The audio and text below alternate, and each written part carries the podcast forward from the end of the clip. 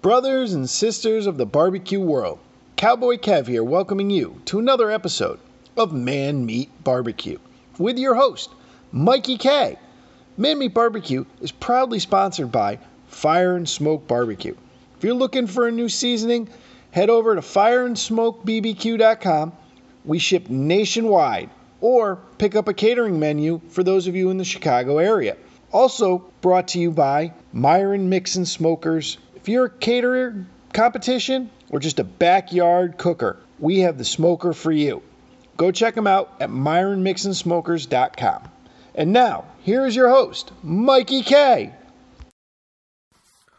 What's up, guys? We are bringing you another episode of Man Meat Barbecue. Once again, I'm your host, Mikey K. Um, we have a special little episode today. Uh, we're gonna we're gonna crack a beer, uh, have a little bit of fun.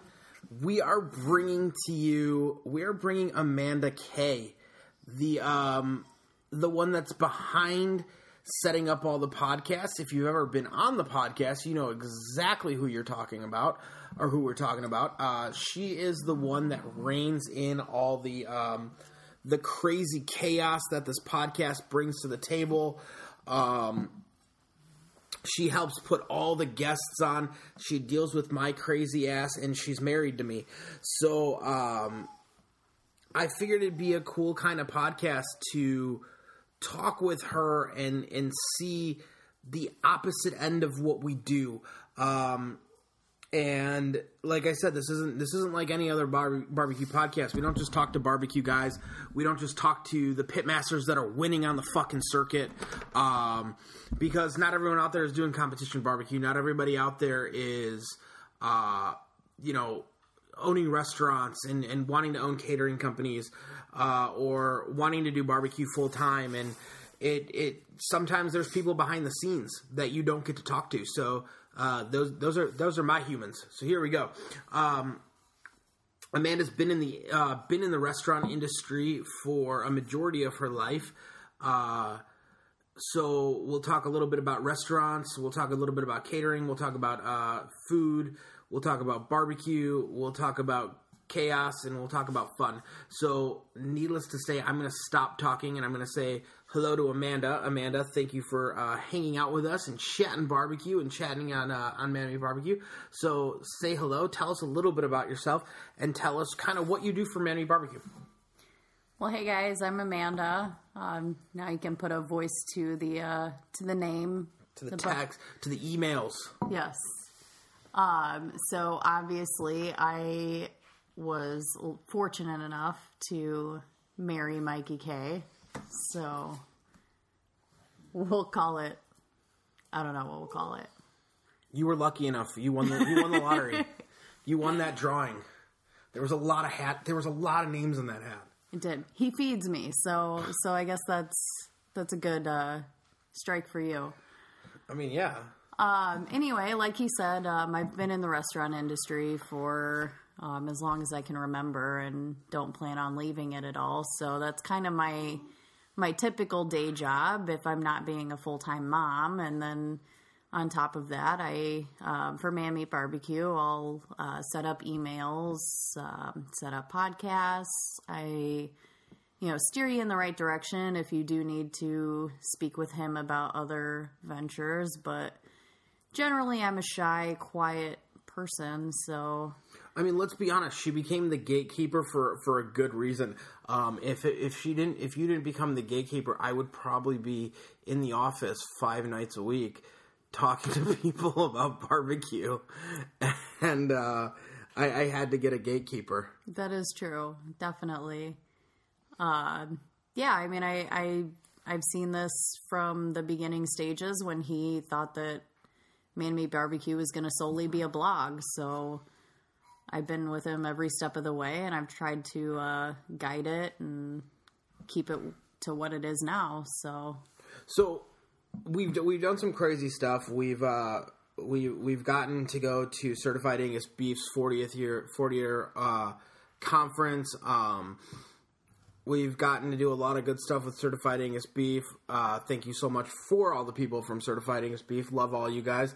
Uh, Chef Tony, uh, Chef Michael.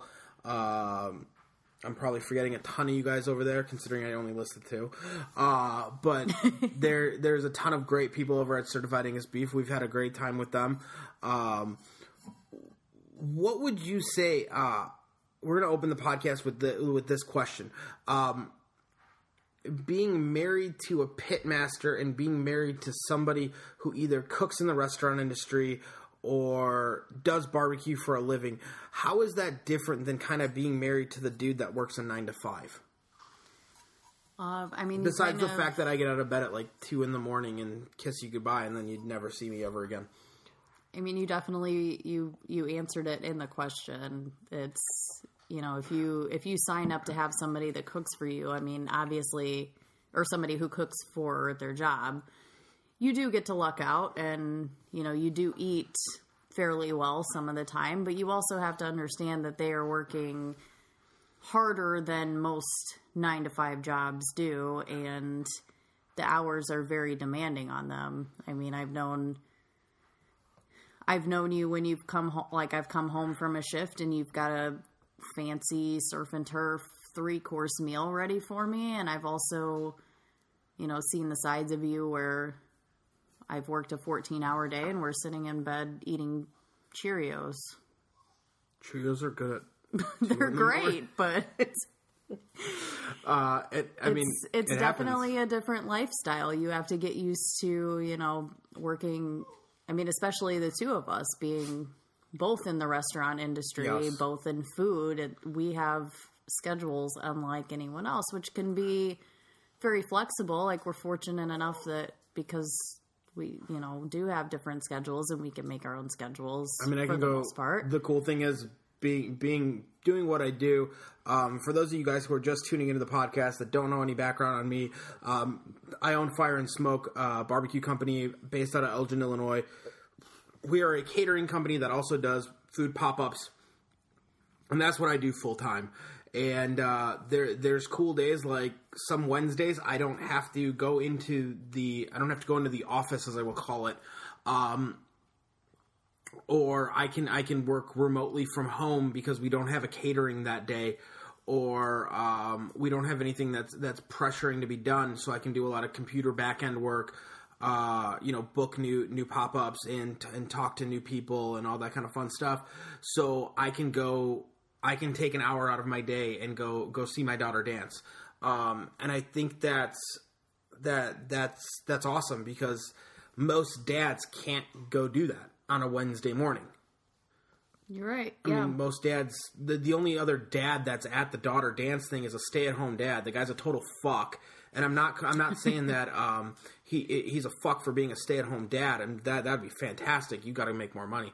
Um, I'll work on it. I'll be a fuck. I just need a sugar mama. Here we go. Um, but it it's not that that I'm saying. It's it's the fact that like, dude, he sits there and, and gossips with all the moms. And I mean, they're not hot moms by any by any means. So it's not like the movies where it's like, oh, the dad gets the hot moms. No, it's not.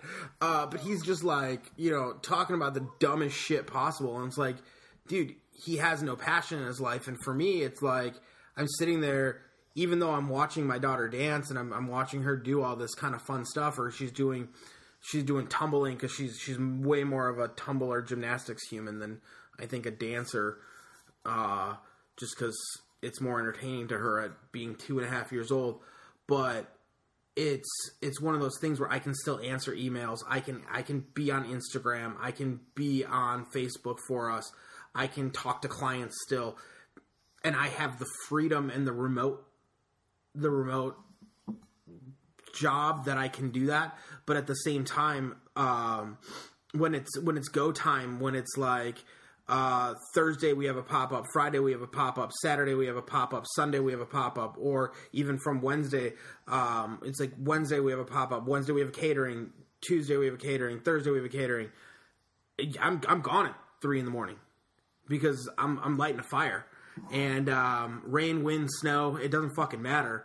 Um, I'm at the kitchen. I'm, I'm lighting a fire. I'm making sure that that food is coming out hot for people, and I'm making sure that I'm able to serve food to the client and to to the person who who wants to purchase our food, and I'm very grateful for all of that because um, if it if it isn't for people that want to eat my food, then then I don't have a job and I don't I don't know what to do with my life because it's just it it's so much easier for me to do that than uh, than do anything else. And when I say easier, I mean I work like seventy five hours a week. that is true. I mean, it's definitely it's it's one of those things. It's very nice that you do get the flexibility to be able to go out and do other things, but at the same time, like when you are a business owner, it never leaves you. No, and you are doing it twenty four hours a day. If you know, there's times, you know, if you get a call at midnight, which, I mean, I don't know why anybody's thinking about caterings at midnight, but you know those people and you're always going to have those people like you're jumping out of bed and you're taking those calls and you're doing whatever it takes and yeah pretty much yeah. And i think a lot of people don't actually see that. They just see the the end result where you're you know actually presenting your food and and it's it's awesome to see that because you can see how much hard work goes into that food but i don't think people actually realize. They might see it but they don't realize how much work on the back end like it's you you don't sleep and you're always working and I had a good friend of mine, um, a good friend of mine that actually works for Weber. Um, his name is Jason. Uh, Jason's a fantastic guy. He's on the Weber uh, grill team the guy the guy's just a rock star, rock star barbecuer, uh, rock star human in, in, general. And he's like, man, he's like, you cook on a stick burner, and I'm like, yep. He's like, do you sleep? I'm like, not much. He's like, figured, but it, it's what we do, and um, it gives us the best the best uh, the best barbecue results that we can possibly get. So uh, that that's why we do it, guys. I'm really sorry if you hear my dog in the background. Uh, she is the devil. Um, and I don't say she's my. I guess I shouldn't say she's my dog. She's Amanda's dog, which is the devil. Um, so sorry if you hear that. If that's a little bit annoying, but uh, she's perfect. Yeah, you Leave keep telling her. her you keep telling her yourself that. Uh, so being being in the industry, doing your job because you you work for a different restaurant, and then you do help us out uh, when we do pop ups and you do that kind of stuff. Uh, seeing both kind of ends of the pop up and the the actual restaurant industry side of it. What do you think of the pop ups being kind of becoming more popular in the Midwest? Because I'm, I'm talking in the Midwest right now because um, in California, pop ups have been kind of a thing, and same thing in in in um, New York. But the Midwest pop ups are relatively new to to the to the Midwest, and we still get a lot of people that quite don't understand them, and even food trucks and all that stuff. So, what would you say are your biggest, besides the fact biggest differences, besides the fact that you there's no kitchen where we're at, um, but what would you say is the biggest differences as far as serving the person? Well, I think it ultimately comes down to as much as you can advertise and say that you're going to be popping up at a place, and we'll we'll just say a brewery, for example, because that's the most common place that we're at. Uh, when it comes to popping up at a brewery, unfortunately, people are going to that brewery, and you being their food option is just a perk.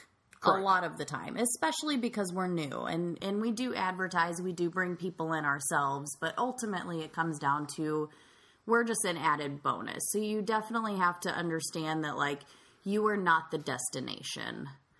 Um, you're not, you know, thinking like, you know, I had the day off today. I was cut for my job and you know, I we said, "Oh, what could we do?" You know, our place would not be a destination because we don't have a place. So a pop up is something different. It's a little more like you have to plan for it and say, okay, well, they are going to be there. Let's go there. Um, I think that's one of the biggest differences, but. I think one of the biggest struggles with that also is with it not being a destination, um, a lot of people will not go if it's not close to their house because um, they'll be like, "Oh, I'm gonna wait for a pop up that's closer." Well, that too, yeah. That because you're not at the same place most often. If you're popping up at a place that's convenient, but you're popping up at a place that's convenient that does a date doesn't work for you, you're not going to go. So correct. It is very much a does this location work for me? Does this time work for me? Okay, I'm going to go. So that's why you being the destination itself is a little more of a struggle and and being a startup company, it's actually more of an ideal thing because you are getting in front of more people while going to these pop ups because ultimately their destination is to go to breweries and get drunk. Maybe not get drunk, but yeah, you know, they want to go to a beer. They want or go to a brewery, have a beer, and then hey, you're the food. They try your food. Oh, we like you, and then they start following you and saying, okay, well, they're going to be at this brewery. And, and it just becomes more like a, a networking spider web type thing. Slowly, that, yes, absolutely. You know, people who are into barbecue tend to be into beer and vice versa. And it's kind of nice that you can, you can either follow a brewery or you can follow us and you can try so many different, you know, places. You can try different foods and you know it's really a, a pop-up community it, it, is. It's a, it's a community like i you know I was just saying um, it's different than just being a restaurant where it's you know just you and you have to survive and you have to prove why you're better than everyone else. Like it's more a community where you can support each other. There's other um, you know pop-up catering businesses that you know we I guess at the end of the day it would be competitors with, but we all support each other and we want to see the best. And I feel like that's a different community and a different feel than a restaurant could ever give you. They everyone wants to see you succeed. Now, when you when you say when you say that a restaurant can't give you that feel, do you think it's because so many restaurants fail within a year? The failure rate on restaurants is so high. And with the failure rate being so high on brick and mortar, do you think it's that like it's almost like okay, so you're doing either you're doing either a food truck or you're doing the pop up thing. So people look at it saying, okay, cool. I want them to succeed because they're going to go to the next step. I don't know. What do you mean? Elaborate. More. What I mean, like, is a lot of people start with pop ups, or a lot of the people that are starting with pop ups are people that don't have have the capital to to open a brick and mortar. And right now, if you're if you're thinking about opening up a brick and mortar, um, and you don't have the funds to finance it, most banks don't want to do it because the failure rate is so high, right? So they're more likely to give you a loan to start a trailer or to start a, a food truck because they can repossess that, right? They can take that back and they can sell it to somebody else and it doesn't lose that much in value. Um, but you, take you take out you know two hundred thousand dollars to remodel a restaurant. Once that business fails, or if that business fails inside that restaurant, that restaurant's no longer worth $200,000. That space is not worth $200,000. The bank doesn't get $200,000 back. So, um, do you think a lot of people like kind of are rooting for that underdog being like, okay, cool, you're really fucking grinding it out on a food truck? Yeah, I mean, it's it's a different way. I mean, we there are definitely those people who can get investors and they can just go big. And unfortunately there's going to be a lot of times where it doesn't work out. And you know they end up closing. And it could just be that they aren't run properly. It could just be it was a bad business model to begin with. Um, and it could be that they just weren't asking for the right help or sure. you know that there's so many reasons why it couldn't work where you know if you're if you're starting doing pop-ups or a food truck or something, your your staff is smaller. You have a little more control and you're getting to build from yourself.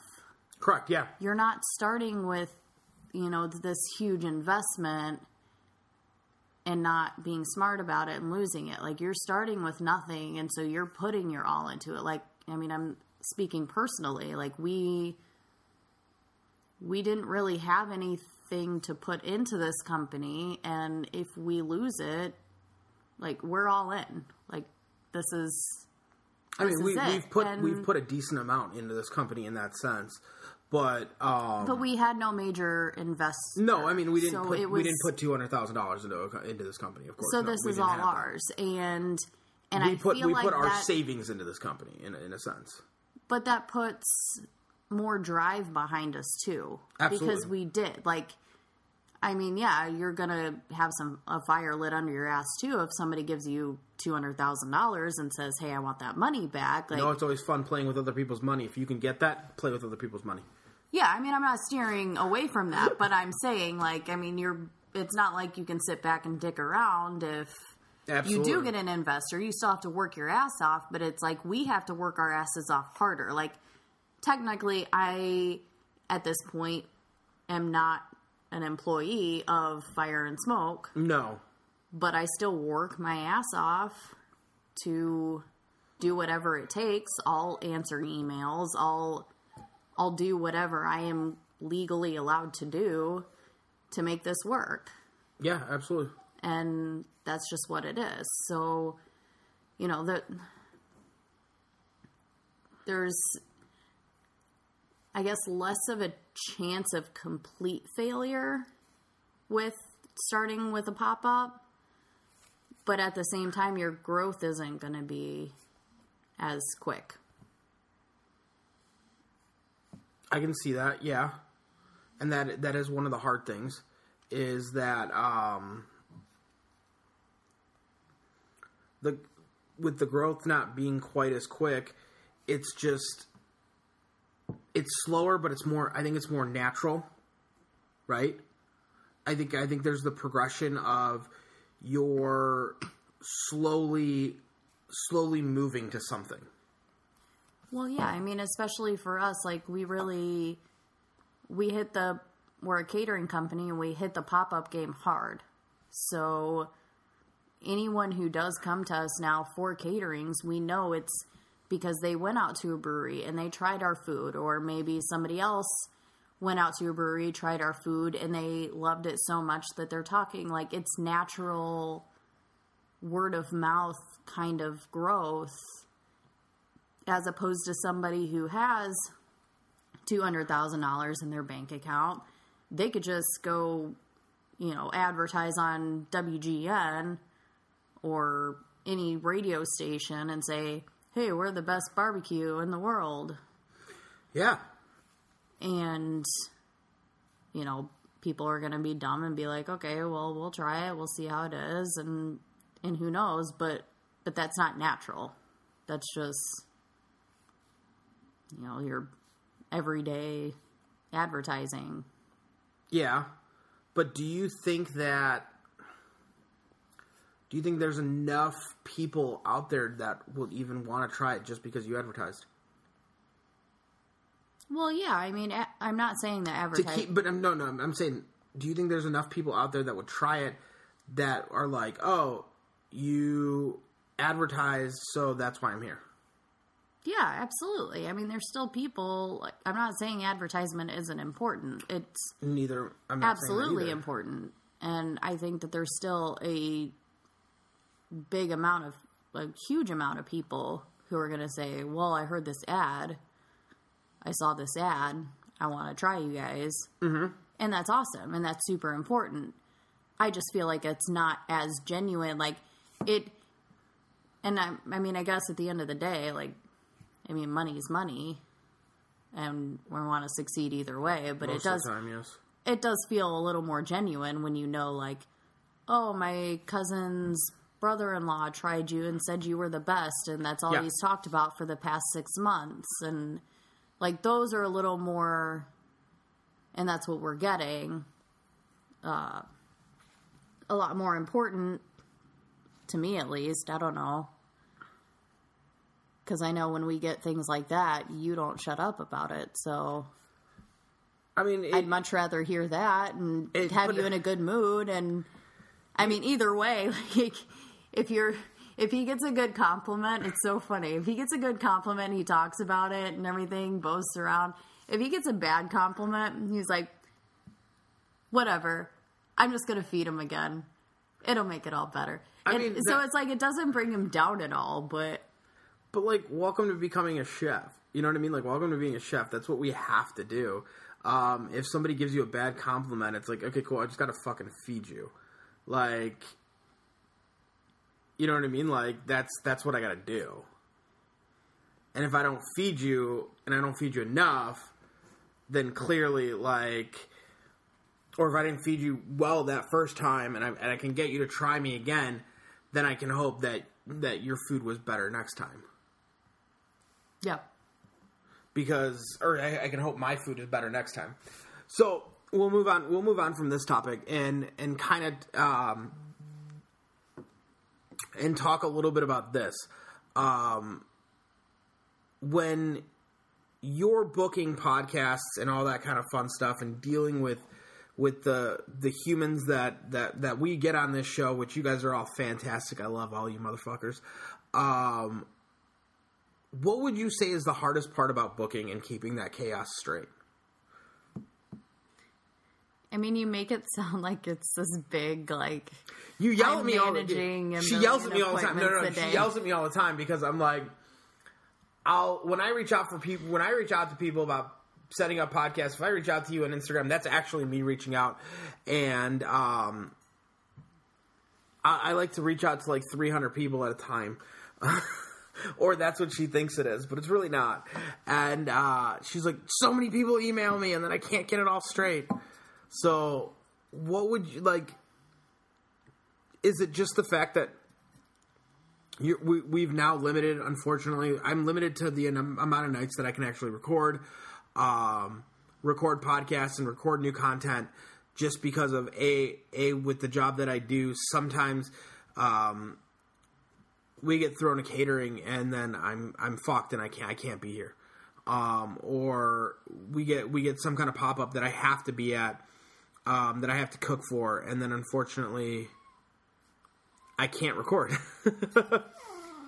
Yeah, I mean, I I would definitely say the hardest thing about scheduling is that I I do tell you, okay, we're only booked out 3 weeks, so it's about time to start reaching out to people and he's got this very much sales technique of I'm going to, you know, text 100 people and I'm going to get 10 people to actually respond and that's a very good sales technique most of the time, except a lot of you motherfuckers email back. So he sends 100 messages and I get 75. And I'm like, okay. And, and so the hardest part is just, um, you know, sometimes I get so, like, we get so booked out that, you know, it's what, January 12th right now? And I would say sometimes when I'm booking people, it's going to be June, and I'm booking June, and and then it can get a little uh, mixed up there because when it is so far in advance that when I go to actually reach out to confirm with you guys whether you can or can't, then that's where the um, the rescheduling happens. So not only we we try and stick to recording on Tuesdays so that they air on Thursdays and and when she And says they air on Thursdays, that does not mean they air that coming Thursday. Yeah, that no, not that coming Thursday, but generally depending on when when they are, it's what 4 to 6 weeks later depending, but but again, like that all just depends on you know, if we have to reschedule, then that gets Mondays and Wednesdays and all these other days mixed in and just trying to keep a calendar that fits with man meat barbecue and fire and smoke. can get kind of crazy. It's a lot. She lets me do some fun stuff sometimes, though. and and I'll just apologize right now for the people that I have had to reschedule like six times to fit around either yours or my schedules or his schedule or We also have a two-year-old or the two year old two and a half year old guys. I'm sorry, shit happens. Um, so be understanding. But what what would you say is your favorite part about being being part of the barbecue lifestyle and being being behind the scenes? Now you're you're coming from somebody that's not that's not a pit master, that's not um that's not somebody that really uh, loves cooking on a barbecue or that really honestly um, fully has the skill to cook on a barbecue. And I'm not saying she can't cook. I'm just saying she doesn't do it. Um, but what's your favorite part of the barbecue lifestyle?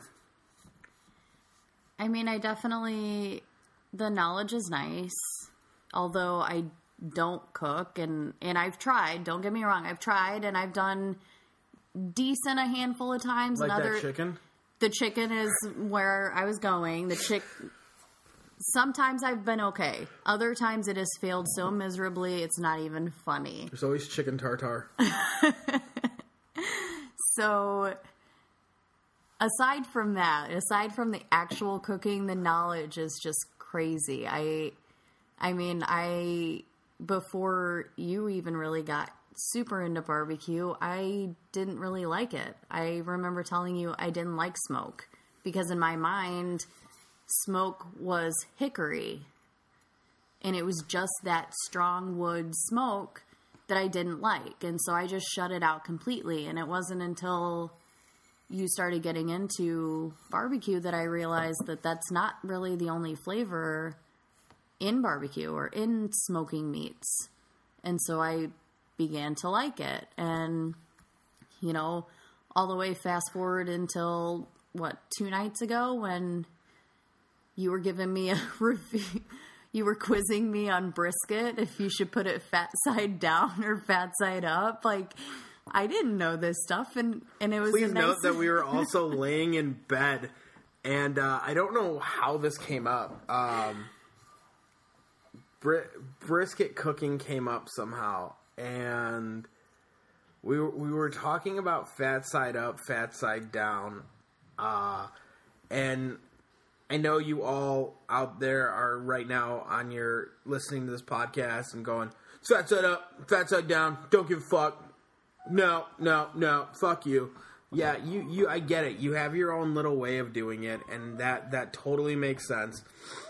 Um, but when when you break it down, and I, I I'm fortunate enough to where I'm able to do some classes, and I'm able to share my barbecue passion with people, and I'm able to share um, my cooking style with people, and I'm able to to educate people that are are maybe not as skilled in a kitchen or um, this doesn't come to them as easily. I, I'll say as easily, right?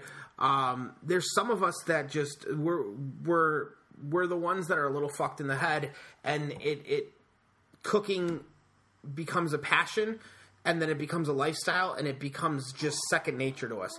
And cooking is second nature to me. Um, I can look at a photograph, or I can look at something, I can look at a recipe, and I can go right.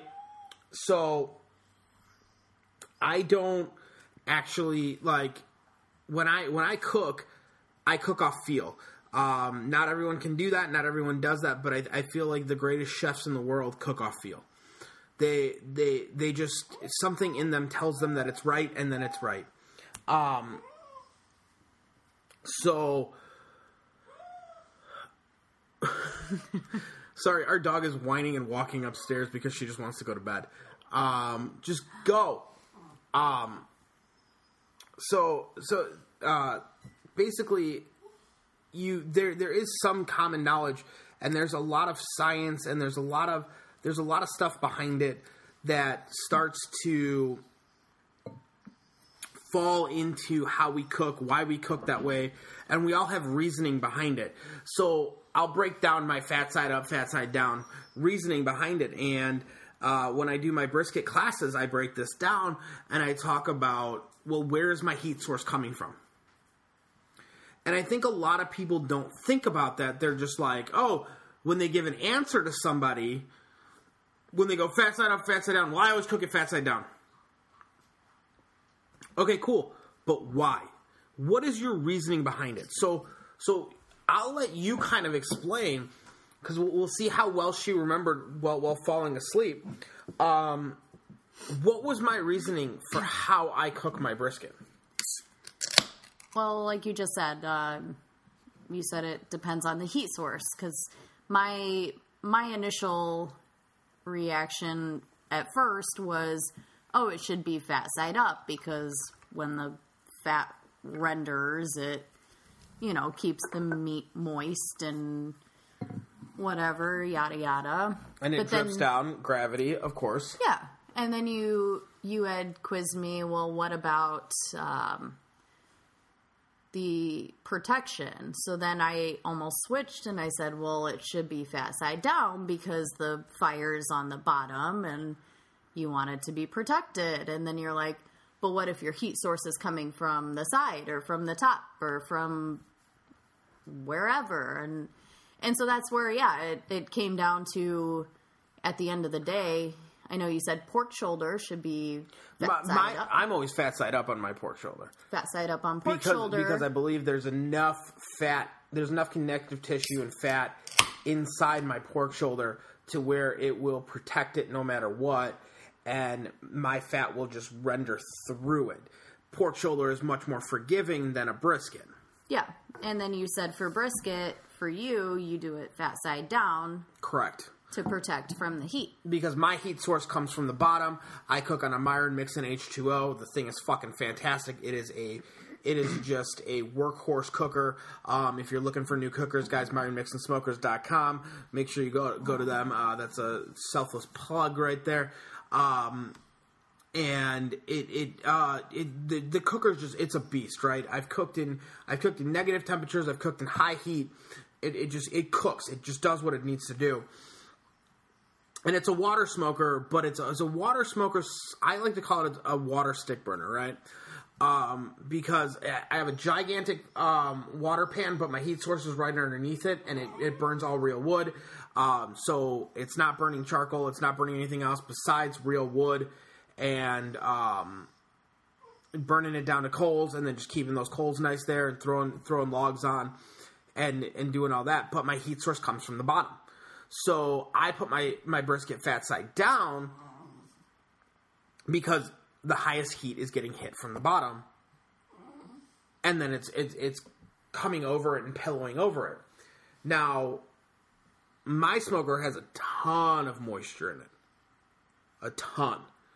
Because, I, I mean, I'm boiling, I don't know, I think it's eight gallons of water. Yeah, I mean, it's water. The whole time. it's a giant water pan. Pretty much, yeah. Which it, it is a little bit of a bitch in the winter, guys, because uh, hoses freeze. Did you know? I didn't know. I didn't know hoses froze. I just thought they always worked. Yeah. But it, it it's kind of one of those fun things. I mean, you you do you do like that passion of barbecue, and you do like um you enjoy doing uh, you know big green egg fests with us and it, you you enjoy helping and giving ideas for cooking and all that kind of fun stuff which is great great for me because I can bounce ideas off of her and be like hey what do you think of this idea? And she's like that's the dumbest thing I've ever heard or that sounds really good let's do it. Um, she also yeah, likes to keep me in in a budget uh, because there's times where I'm like, let's fucking do this, and she's like, that's gonna cost you a shit ton of money, and I'm like, oh, okay, well, let's slow down. well, yeah, I mean, I definitely like the creative part too. So yeah, I mean, to circle back around, I I really enjoy the knowledge being in on this side of the barbecue world. Um, and I love being creative, being able to like I mean, I I just come up with ideas and I have no idea if they're to work out sometimes they don't sometimes they do but it's fun and and like I I could probably execute them myself, but it's also really nice knowing that because I am a mediocre cooker and you are a great one, uh, it's nice that it to see my ideas come to life in an actual edible way. So, I mean, for example, like the Pop Tarts. I The like I great. decided to do smoked pumpkin Pop Tarts one fall and and those turned out great. And then yeah, I mean just kind of everything when we're trying to come up with menus for pop ups, when we're trying to come up for egg fests, anything it's nice to be able to see my visions come to life. So, uh, yeah, knowledge, creativity, and then another back to this community. I mean, everybody here is so much fun, and you know the the barbecue world is is big. It's global. I mean, we've met so many people from all over the world, but it feels so small, and I love that. It's Yep. like I I really shouldn't be on first name basis and you know regularly chatting with people from Australia, but I do, and and that's awesome. And I and sometimes I've never even seen their faces, but I feel like I've known like, them for know them- years. Yeah, for sure. And then you know when we do actually get to meet at, you know, if we're fortunate enough to meet at certified Angus beef or MBBQA or Yeah. any of those places, and I'm like, oh, I've talked to you a million times I now know what you look over like. email. Now I actually know what you look like, or now I actually know who you are, and and that's awesome.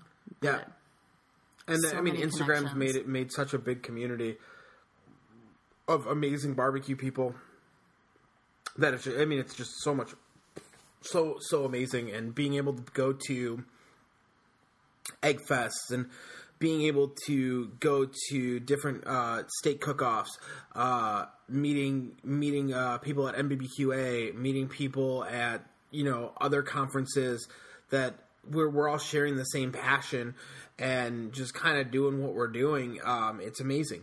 It really is. Uh, I don't think I would uh, trade it for, for anything. Uh, I don't think uh, the the cooking world is just if if you've never been involved in the cooking world, um, you'll never understand it. Uh, I can call some of my my my greatest friends and tell them, I need you right now, and I need you to do this, this, and this, and it could be three in the morning, and they're gonna be like, Yeah, okay, I'm on my way. You know, um, one of my good friends, uh, who who I mean, his day job is not cooking in any way, shape, or form. But I trust him. I trust him uh, manning my pit when whenever I can't. Um, I was not going to be in town for a very large event, and um, he doesn't cook professionally. Uh, he's a he's a backyard rock star at best. Um, and I was like, "Hey, bud, so I need you to come cook a uh, 400 person event for me." And he's like, "Uh, okay, I'm gonna come do it. I'm gonna do it." Um, I know I, I got friends that if, if I needed them to fly out here to help me out, they would. Because that's just the world. And I would do the same thing for them. Oh, you need me to do what? Okay, cool. You know what I mean? Like, um, my buddy Paul, he he works at an Ace Hardware, um, and they were doing they were doing a cook for for his for his brother's Rotary Club, and I'm like, dude, I'd love to come up and cook with you. And he's like, awesome. He's like, do you mind bringing up like some of your warmers and you know some other you know whatever? And I was like, yeah, done. We're, bringing it up. Do you need anything else? I'm like, do you need a Cambro? Do you need this? Do you need that? Do you need this? What do you need? And he's like, no, no, we just need that. I was like, cool, fantastic. I'll be there. And I mean, that that was a cold ass day, and it, it didn't. It doesn't matter. What do I? What do I? What do I got to do? Like, let's go. Let's go make it happen. because if we don't make it happen, then the ball doesn't move. So who gives a shit? Let's keep doing it. And I think that that's how chefs and and barbecue people just are. I mean, I think that extends just to restaurant industry in general. Like I I mean, I guess I can't fully say because I've never worked outside of restaurant industry necessarily, but it's like I you know, I've been in it for what? Almost 10 it'll be 10 years this year. 10 years in November that I've been in the service industry and you know, there's people that I worked with 10 years ago that I'm still, you know, connected with. I may not talk to them, you know, even on a regular basis, like maybe just Facebook friends, but I know that if they need something or if I need something, we're going to do it. Like it there's something different when it comes to being in restaurants that it's like you do, you give your all Yeah. and you you just give yourself for whatever. Like Yeah, pretty much. I mean, not talking like a horse sense. Like I'm not just gonna give you myself. So- you gotta like feed me for that or something. Oh And- god. Oh god. Don't send emails. Oh, sorry. Um, not talking to you guys, just talking to him. Uh, what What is your favorite event that we've been able to do? Event that we've done. Yeah, as Man Meat Barbecue, been able to do. We've done some fun events over the past four years. What what what was your favorite event in general? That's a tough one. We've done we've done so many amazing things. Um, I I really enjoyed the Egg Fest that we put on Okay. simply because we we were the ones that started it, and you know, unfortunately, it didn't take off. Um, too many things got in the way um, from other people, but but it was nice to have like something that was ours. Like, you know, I, I built the website and we worked hard, we promoted it, and it actually turned out to be a really good event. And I was very proud of all the work that we put in together. Uh, outside of that, um, I have to say, because I mention this all the time, I think it's just the best thing in the world. I love that Arby's flew us to New York for a day. it was two days technically. It's Two days technically. literally the best thing that I can just when someone's like, "Hey, just spring a fun fact on me. Tell me something about yourself." I'm like, Arby's "Okay, cool. Arby's flew me to New York for a day." And we ate meat and then we went home. Yeah, pretty much. Yeah.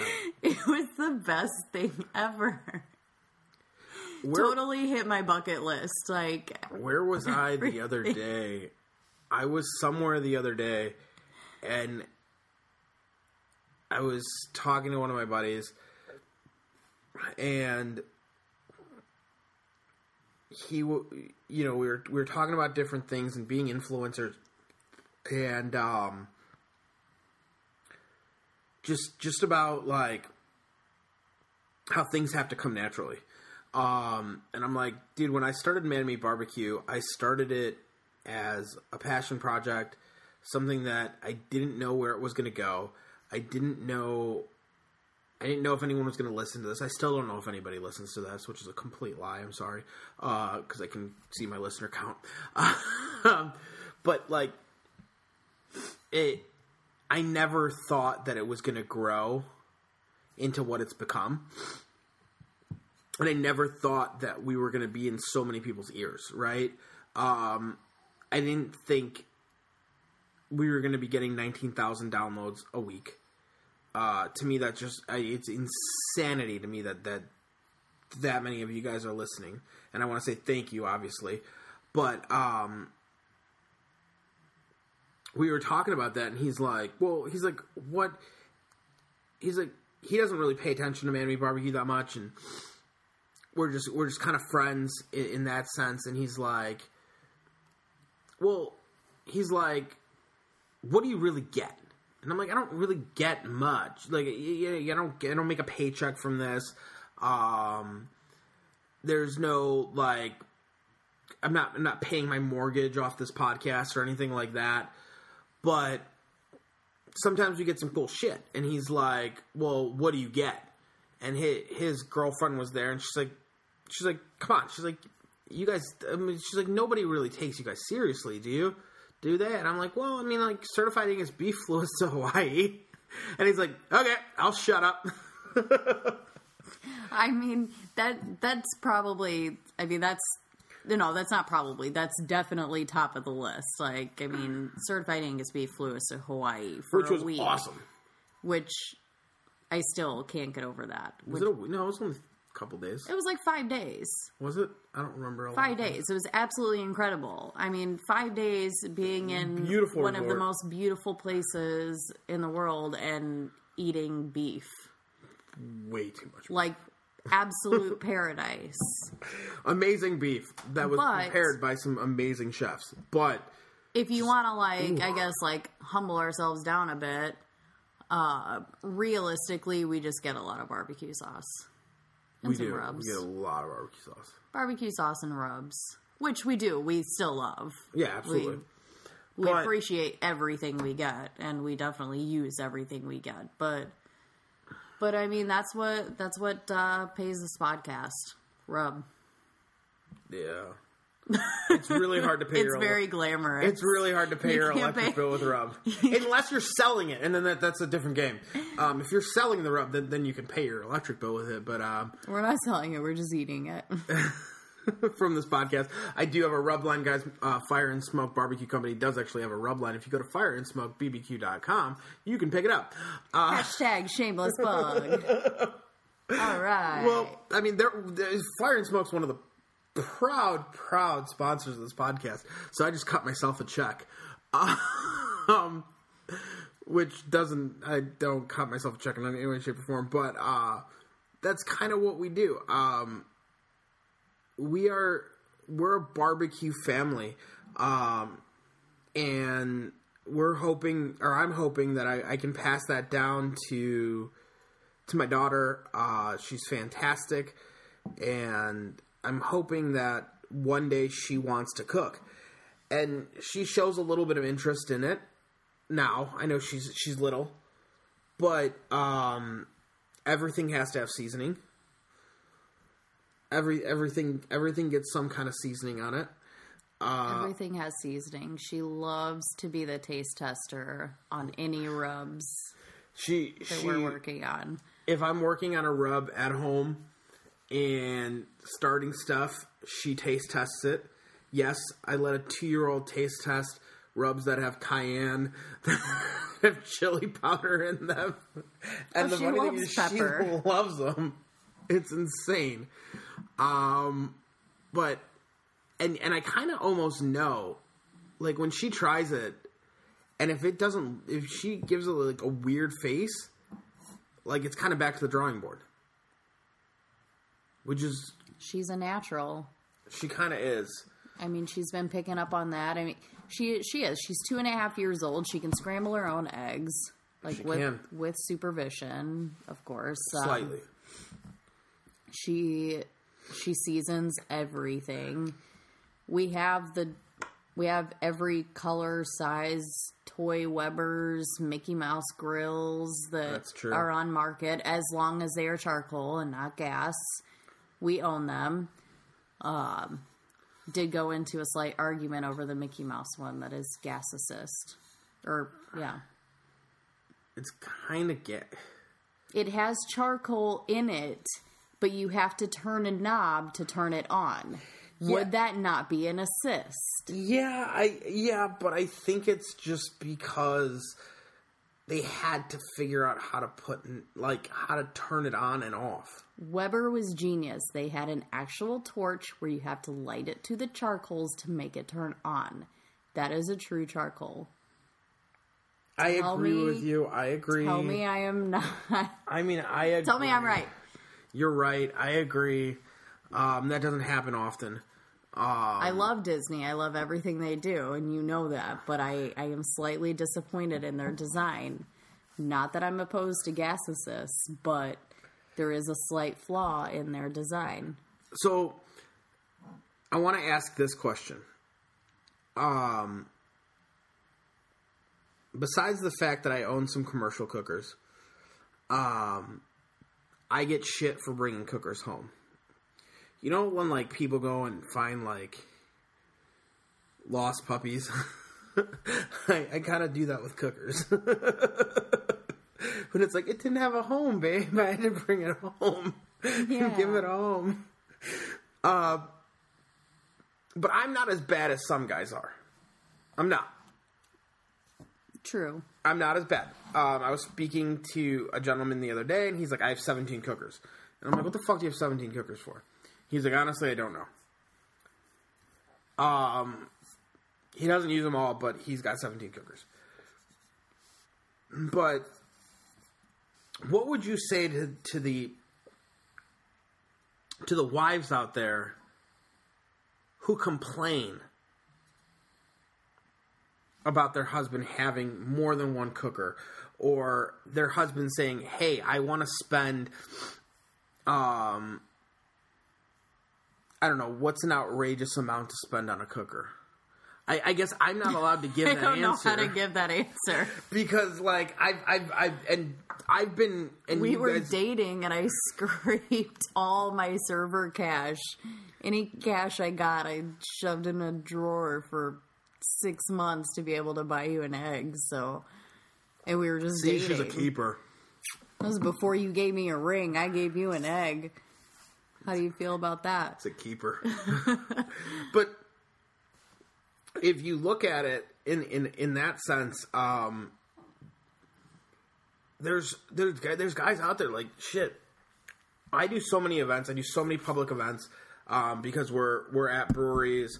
We're um, we're, we're, we're I'm I'm doing the pop ups. I'm working a lot of them.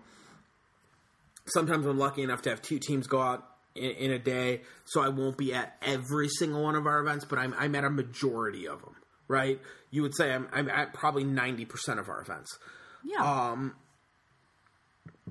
and I'm working and I'm I, I'm I'm behind a line. I'm, I'm working my ass off, and I'm I'm making sure. First of all, I cook the whole damn thing, then I load it all up, and then I and, and then we go out and do it right. But so many wives and so many girlfriends are like, "Oh, he totally wants to get into barbecue." But like, I just think it's crazy that he spends four hundred dollars on a cooker and I just kind of laugh, and I'm like, 400. Okay. Or like when I when I I'm in a lot of barbecue groups and whatever, and guys guys push back and they're like, I can't believe you're going to spend more than five hundred dollars on a cooker. Like I, uh, there's no way. Like I don't understand it. Like to me, a good tool, it's a fucking tool, and if I can make a better product, then I'm gonna spend that money all day long. Absolutely. I mean, for you, it's justified more in it's it's a trade tool and you need it. Um, but outside of that, before you actually made it a living, I mean, We had decent it- amount of cookers before we had made it a living. oh, absolutely. It it comes down to the. Uh, I think for me personally, unfortunately, I can't believe I'm saying this, but there's this whole ask for forgiveness, not for permission. So just doesn't matter Guys, what you hear that? Doesn't hear that? matter. No, here, let me let me finish. Ask for forgiveness, not for permission. As long as it is, I would say, and it all depends on financial stability, of course. Like, Okay, you I can give have that. to. You still have to pay your bills, take care of your family. But Absolutely. if you want to go out and buy a two thousand dollar grill, go for it. The way you can justify it, pro tip here, find out what little honey wants and cook it for her. If he goes out and he buys, if Mikey goes out and buys a grill, yeah, I might be a little upset, but he's going to turn around and put some scallops and a ribeye steak on it, and or maybe like a wagyu tri-tip, and it's okay. I'm fine. But it's one of the it's one of those things like If you can see, if you can see that it's something that you're going to use, and that's something that like it, it's going to feed your family, yeah. then why does it matter? I mean, we we use our grills more than we use the stove. So, Very, very much true.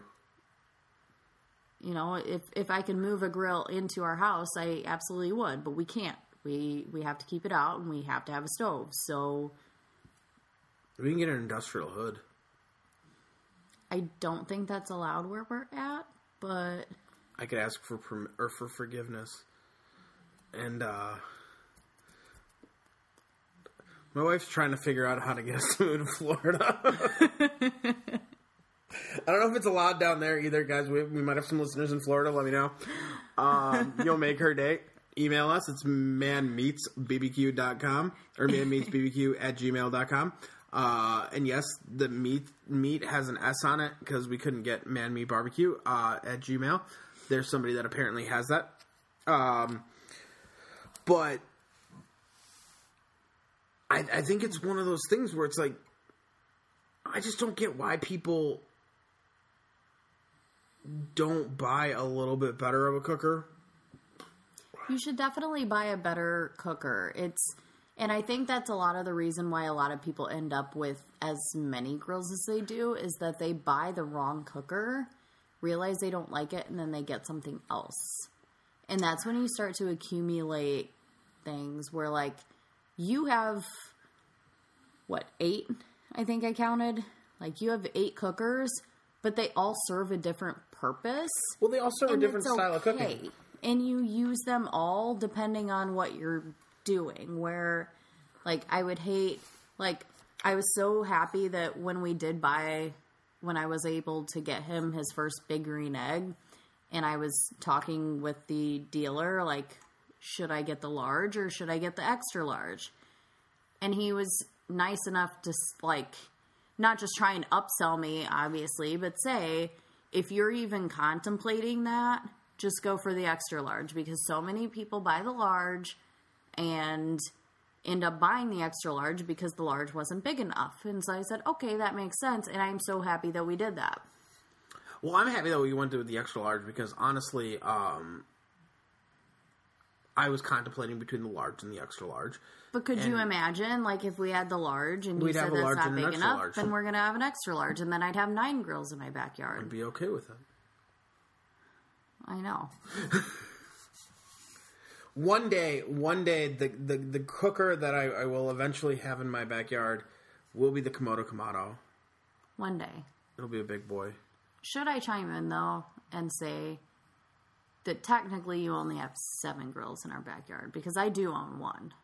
Technically, eh, you can go technically. Yes, Technically, that one is mine. So you own one. I do have. I am a proud owner of a Corona branded Weber kettle you. That is correct. that I won from an Irish guy nine years ago, That is true. That is very true. and I am very proud of it. That is very true. And I think I've used it once. In nine years. that does sound kind of sad. oh, nine years. It only took nine years. But I mean, 2020, new decade. Here we new go. Me. New you, new Weber kettle. Here we go. Just rock it out. Um, but there's so many great cookers out there, and I think that is like some guys will get numerous different cookers. Like my buddy Tony from Tony and Maribel. If you guys follow them on Instagram, they're fantastic people, um, and you got to meet them uh, at this last Weber event that we did. Um, Tony has a lot of different cookers in his backyard, but Tony has different style of cookers, and he uses them when he wants to cook on a different style cooker, and that that, that I think that's a cool thing. I mean, that's what you have in your backyard. Yeah, and, and that, but that's what I'm saying. Like, I, I, I- I find it weird when dudes have like, oh, I have the exact same style of cooker in my backyard. I have fucking 15 of them. Why? I understand if they want the the surface space. That then I understand. But on, on an average day, you're, you're not cooking for more than your family, unless you're really throwing parties every single weekend. Which who really is? Not me. You know, um, I think the only cookers that I want to add is I really want to add a Santa Maria style cooker. Um, and I want an offset stick burner. Okay. And those And are- your Komodo Kamado. and my Komodo Kamado. That that is for anyone that's ever seen a Komodo Kamado, guys. I want I want a matte black Komodo Kamado. I want it to be. I, I want I want the big boy. I, I just I want that cooker. It is beautiful. It it it turns me on a little bit. Let's be honest. I know you've been talking about it for years. I almost bought one a couple times. Oh, okay. It was in the cart. I just never finished. And now it's harassing you, like in your emails. Kind like, of, yeah, yeah. Like, hey, Hey. come finish this out. Come finish.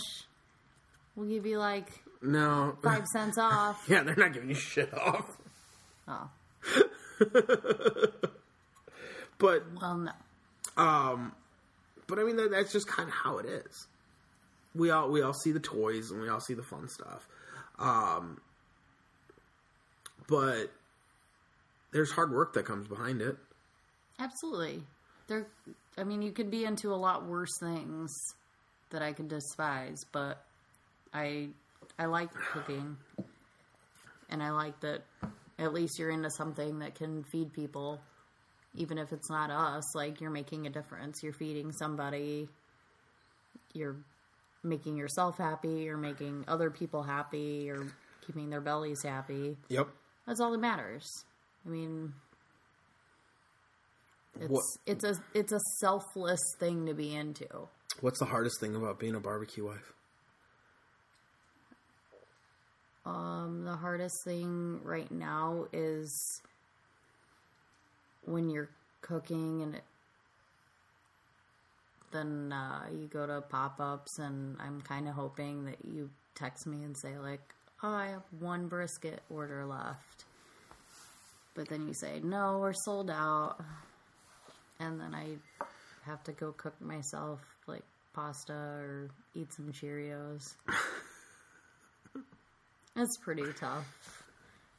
It's tough to have somebody snuggle up to you in bed that smells like barbecue, but you can't actually eat it because he does it for a living, and so I don't get to eat it as much anymore. But but before that, before we we went full living, before we went full on that, what was the hardest part? I don't Was there any hard parts? Not really. I mean, I smelled like barbecue pretty much, anyways, almost every single day. yeah, I mean you you constantly smell like barbecue.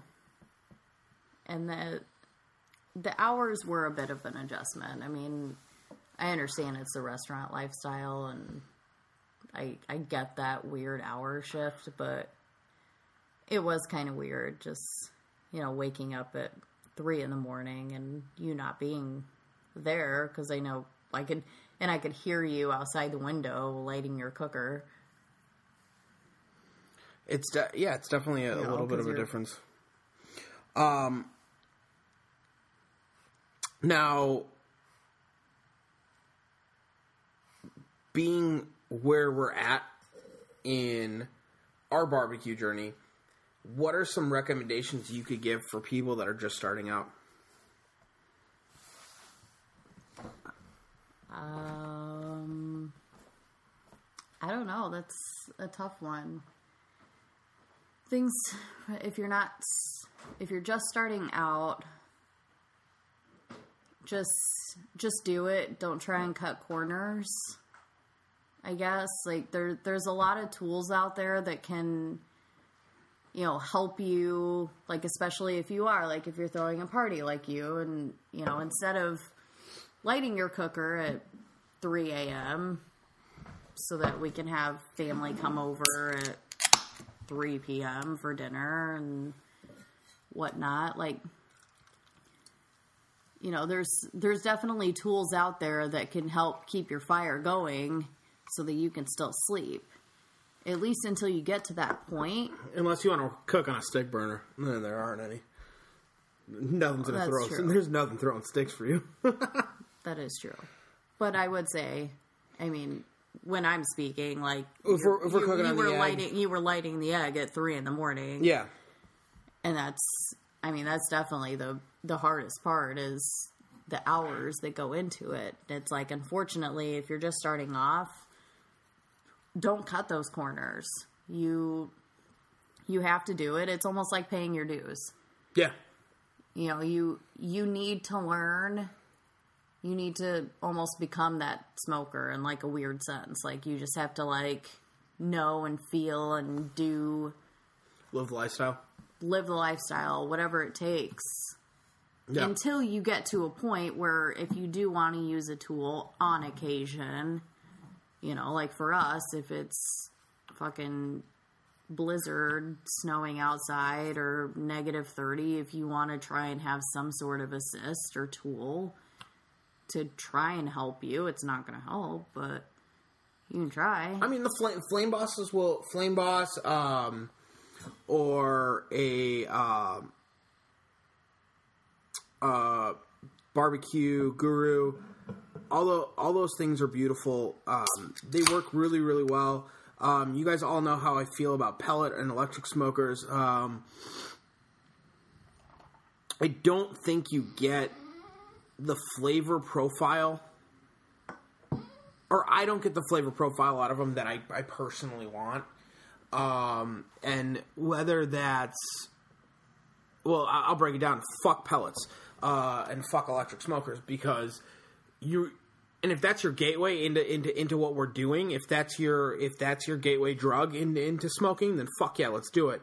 But if you ever come up to me and tell me you're a pit master because you smoke on a fucking pellet smoker, I'll I'll stab you with the knife in my back pocket. But um, it, it's one of those things where it's like the reason you start there that that's not the end of the journey. You started there, right? Uh, but I I personally think you need to get your hands dirty in, in, in charcoal and you need to you need to push into into into wood because that's where you get get real fucking barbecue flavor. I, I've never met anyone that that's eaten my brisket and been like, "Oh my god, my pellet smoker fucking does the same thing." No, they all they all come to me and they go, "That's so amazing! How'd you get that flavor into it?" Well, because I didn't cut corners. I, I, I put my fucking time into it. I did what you know. I did what I did, did, and I, I did what I had to do to, to make to make that barbecue the best the best barbecue that I could possibly make. And um, basically, there are there are some fun things. Like I said, the barbecue guru, um, the flame boss. That's on. You know that that those will attach to a lot of your Kamado style cookers. Um, they'll attach to your they'll they'll attach to your um, Weber Smoky Mountains and all and all that kind of fun stuff. They'll some of them uh, I do believe the Guru and the Flame Boss will attach to some some drums. And and you're still burning real charcoal. It's just giving you a fan. It's giving you a little bit of control. And I understand that. And the thing I just don't like is when it's like, oh, just set it to, you know, 250 and forget about it. It's like, really? Like, you can't do more than just set, like, you can't set some dampers? Like, my egg, I mean, I can set my egg, I can set my dampers and go to bed. Yeah. And I know it's going to sit at 250, 225. Yeah. And it'll cruise all night. Yeah. So, I mean, like I said, it, Without without a guru or without a a flame boss on it. yeah.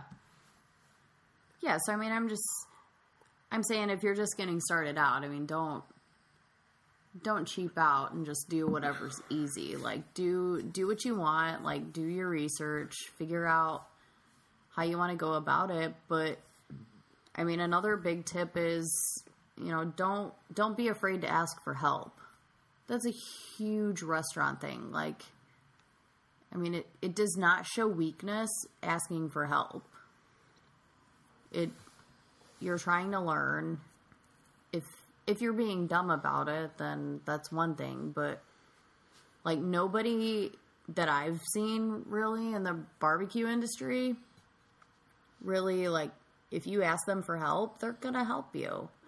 There's your few people that aren't going to want to help you because they consider you competition, but overall, like it's a community and they don't care. I mean, I don't know how many people reach out to me asking me for, for barbecue help, and I'll sit there and I'll answer questions for hours.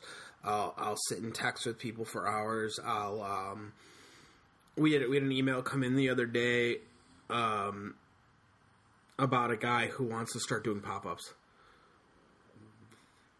Yeah. in my area. Technically, it should be competition, right? Yeah. Uh, what my reply basically was to him here's my phone number shoot me a call or text let's get on the phone let's figure out how to get your ass into some doing some doing some pop-ups Yeah. and mean, like there's- that that was my reply to him it's like how do i help you to get to the next step because somebody helped me and somebody somebody coached me and somebody uh, there there's still people that I reach out to that I'm I, I I value their opinions so so highly that I'm like what am I doing wrong? How do I do this? Um, you've been where I've been before. What am I doing wrong? How do I how do I keep going? But not even that. I mean, even on like a on a lower level, like we're part of a few Facebook groups that are barbecue related and absolutely and I mean it's it's crazy that somebody can post a picture of like a pitch black pork shoulder and they can say what did I do wrong? And sure there's going to be the asshole that's like, "Well, you just cooked it too long." But the majority of the people, they're they're the, asking the right questions like what were you cooking on and what temp and how long and what did you season it with and they're they're trying to investigate so that they can give like an accurate Well, you're asking the right questions to to, To get, get- to that answer to get to the accurate response. So if you're saying what did I do wrong, well, I mean there's a lot of things that could go wrong. But like but that there's nothing wrong with saying that. Like you know, some people they're doing that right. Don't don't be afraid to ask for help. Post Well- a picture and say like and if you could, like give all the information. Like and that that's one of the things that I always get that when I when I get reached out to is what did I do wrong? How do I cook this or how did I do that? My first question is always walk me through what you've done. Tell me as much information as if I was standing there next to you cooking the whole time. And uh, people sometimes they'll they'll react to me in a in a weird way because they're like you're asking really weird questions. And I'm like, yes, because I want to know so much information, almost like over, over tell me what you've done. And I'm not asking you because I want to say, oh, you did this wrong, or oh, you did that wrong, or you know what I mean. I'm asking so many questions because if I don't know all the components and the way that my brain works is if I don't know, if I don't paint that picture for myself, right, then I can't give you my answer. Well, yeah, I mean, you can't just take a picture and say, what did I do wrong if you don't have the actual facts. Like, it all depends to each situation, but it, Maybe you made your own rub and you used fucking white sugar in it but yeah, I mean, because you didn't have turbinado or you didn't have another another form of sweetener. absolutely. Just don't be afraid to ask for help. I mean, there's so many people on all channels, all over the place. Like, I mean, Just don't go to you- YouTube. You can go to. I, I, I'm going to preface this. You can go to YouTube and watch videos. Don't read comments. All those people are fucking assholes. Yeah. Don't read comments. Reach out to Mikey.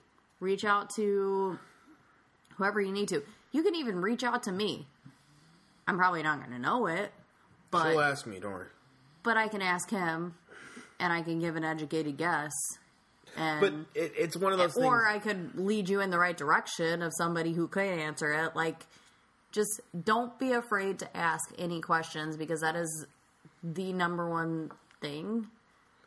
You're gonna keep making pitch black pork shoulders that are dry as fuck, Which is hard to dry, a course. And that is hard to do. Or you could be like me and make Chicken chicken tartare. tartare. Don't, believe me, I asked for so much help that day. I reached out to numerous people for help, Except for except for my husband because I was ashamed. um, and the people that helped me, unfortunately, it was too late for saving. So I did, we let that one go. I did not serve the chicken tartare. We had mashed potatoes for dinner. We let that one go. There's always pizza. Listen, there's always pizza. Because you fuck something up, there's always pizza. Okay? There's always pizza. But but that was my lesson learned. There's always. I love you, baby. You are I love great. you too. But you- lesson you- learned: don't be afraid to ask for help. But you have made some good steaks on the cooker. You made some good steaks on the egg. I make You've done veggies. I can do veggies. I can do brats. I I cannot do chicken. Apparently, Chicken's I, just tr- not. I tried doing a whole chicken. He set me up for failure I did not. by telling me it was thawed and it was actually frozen on the inside. So I I thought it was. In my defense, I thought it was fully. I lost control of it, and the outside was burnt and the inside was raw. In, in my in my defense, I thought it was thawed. So sorry. And that and that was my own fault. I It was my. Yeah, you know, it shit happens. Oh well. Um. But aside from that, seriously, just I I can't stress it enough. Don't be afraid to ask for help because everyone here in barbecue, We're all here. We're a family. it's a family. It's a Favorite community. barbecue food? Barbecue food? Yeah. Oh, I don't know. I mean, I love your mac and cheese. I'm actually I'm gonna root for the underdog. Like I love me some smoked chicken. Like the pulled chicken. I love it. That's barely on our menu now. It's barely on your menu, but like barely on my menu. if I'm going out to a place and I'm trying some, actually my my favorite thing is to go and like on their appetizer menu if a barbecue place has the trio, like a slider trio where it's brisket, pork, chicken. That's my absolute favorite go to. Uh, I love me some barbecue chicken, but I don't know. Brisket's good. Your mac and cheese is good. Favorite barbecue that you've eaten that isn't mine? Uh, I don't know. I mean, it was like years ago, but like the old, old, old rub was really good. Yes. But I don't think is rub anymore. Well, they. I mean, Jared closed that restaurant down. Yeah. Um, There was there used to be a place called Rub. It was on Western Avenue in Rogers Park, um, and uh, Jared, the owner, has has moved to Colorado. He still has restaurants in Chicago, so I'm going to preface that. There's still he still has he still has a decent amount of restaurants in Chicago, um, but he has moved his barbecue restaurant to to Colorado. Um, I believe it's outside of Denver, um, and it is now called AJ's Pit. I I believe AJ is his. I believe that that's the initials of his kids. Um, and uh, Jared's Jared's a really good barbecue cook. He really is. Yeah. Jared's a fantastic barbecue cook. yeah. He was good. Uh, a close second would, I guess, be Bombers. Bombers is good. Bombers, Bombers, in in Mun- Munster? Munster, Indiana. Munster. They're good. They were good. You've had, you've had some Black's brisket. I did have some black's brisket. You're right. So can't put them at the top because I just had like a bite of their brisket, which I don't even know if you could fully call it their brisket because they had Well- like had it shipped. So in- so in our in in, in Black's Black's brisket is fantastic, guys. Oh, I'm sure uh, it is. Barrett, uh, they they Barrett uh, did kind of a brisket class um, with his dad, and basically what they did was they they pre cooked their brisket um, in Texas, then they shipped their brisket to Kansas City, where we were at NBBQA, and um, NB uh, and, and at that time, no, it was NBBQA. Um, and we sl- they they they talked about slicing, trimming, and all that stuff, and then they reheated their brisket there. Yeah. and it, and and so it was it was a it was a reheated Black's brisket, which was still fantastic. That's why I, I couldn't really consider it on my list 'Cause you didn't- it- you didn't actually go to was, the It was phenomenal, But you didn't so actually I go to the restaurant. I yes. could only imagine how it would be if I was actually there, but I Yeah. can't say that I was there correct and tried that. Correct. So I mean, they were good. Uh, I was very impressed when we went to Doctor Barbecues. Doctor Barbecues was good. you know, I went to we had brunch there, so it was amazing to have like a cornbread waffle with a bunch of meat and pico and all that stuff on top. Mm-hmm. That was great. If you're in the Chicagoland area, my company actually does brunch four times a year, That is true. and we do some fun stuff. Lots of fun stuff. We do some Super good, good. we do so we do um and I was talking to talking to one of my friends today about it. Um we do brisket, biscuits and gravy. So what we do is we take the trimmings from the brisket and we render it out to make the gravy. And then obviously brisket the brisket goes into it. We smoke the brisket, chop the brisket up so that we can put it through the biscuits and gravy and then do biscuits and then you know lay a little bit of gravy on top of it and i don't i i think those might be my favorite things in in the world It's really good. brisket gravy is fantastic It really is. I mean, it's definitely hearty. It's a very heavy yeah you're gonna die if you eat a ton of it it's not I wouldn't even necessarily say like it's not a breakfast thing. You cannot wake up at seven in the morning and eat that shit. You will die. But as a brunch it's fantastic four times a year with beer with Yeah. beer, it is the best thing ever. If you can go like I I love it. I actually he doesn't let me have it, but I like to request off that day so that I can eat it. Sometimes we'll give it to you one I had it once and I was extremely hungover. whose fault was that I mean, it was my fault, but that was the only time I've had a brunch off. we'll give you one or two off maybe One or two. maybe All Think I need it. is one. I just need that. I just need the the gravy. Yeah the brisket brisket biscuits and gravy which is also fun to li- listen to people say it brr, brr. Exactly, because it's just it's a tongue twister on there. Um, but we have a great time. So I like to end our podcast with with a um, with with one solid question, and um, my wife has been with me for this entire journey of the podcast. She's uh, listened to the intro in four fucking years, so she has no idea what we're about to ask. Uh, so for all of you that are listening, that have been listening, you guys get what question's coming. So, A, we want to say thank you so much for coming on the podcast. you act like I had a choice. You did, did you, you didn't. Um, but thank you for coming on.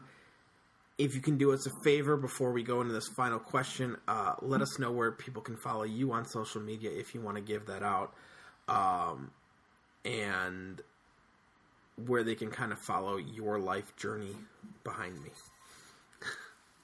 Okay, well, of course, if you want to reach out, um, you know, I am the back end of Man Meat Barbecue, so I'm always there. Um, as far as like me myself on Instagram, I'm Amanda Kirksky. And I also manage our daughter's page, which is Ember and Eats. There are some periods. I'm sure he's It, it probably everything, tagged. Everything will be in the show notes, guys. But it is Ember with an E dot and dot eats. If you're if you're just listening and you wanna you wanna follow that page. Yes. there you go. Um, so yeah, I I've kind of steered away from my personal one. I've I want to put a little more focus into that. Um, hopefully, get some uh, cooking videos, maybe some grilling videos out uh, this summer. Um, just kind of focusing on that, so you can see you can follow me and her from there. Otherwise, um, I'm perfectly fine staying in the shadows. Yeah, you are. A weirdo. The creepy one. So What's this question? I'm So really here's the nervous. question. Do I need to drink beer first? you should always drink beer first. So, um, the question's very simple. Normally, what we ask is if you could go back, knowing what you know now, going back into your barbecue journey or cooking journey, what are three tips that you would give yourself? Three tips I would give myself. Correct. And like, if you could go back in time, knowing what you know now from where where you started, what are three tips that you would give yourself to help shorten your barbecue learning curve? Um, I mean, really, the biggest thing would just be like not going to bed and just following you. like, just making sure I was actually like absorbing like a sponge, learning everything that you were doing. Um, I guess in hindsight, it would have been nice. Like, I have definitely been an introvert and will probably always be an introvert.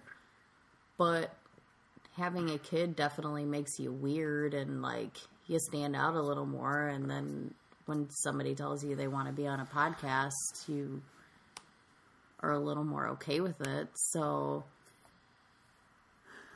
I don't know. I guess I could have like asserted myself into this community a little more, and not been so like shy in the background.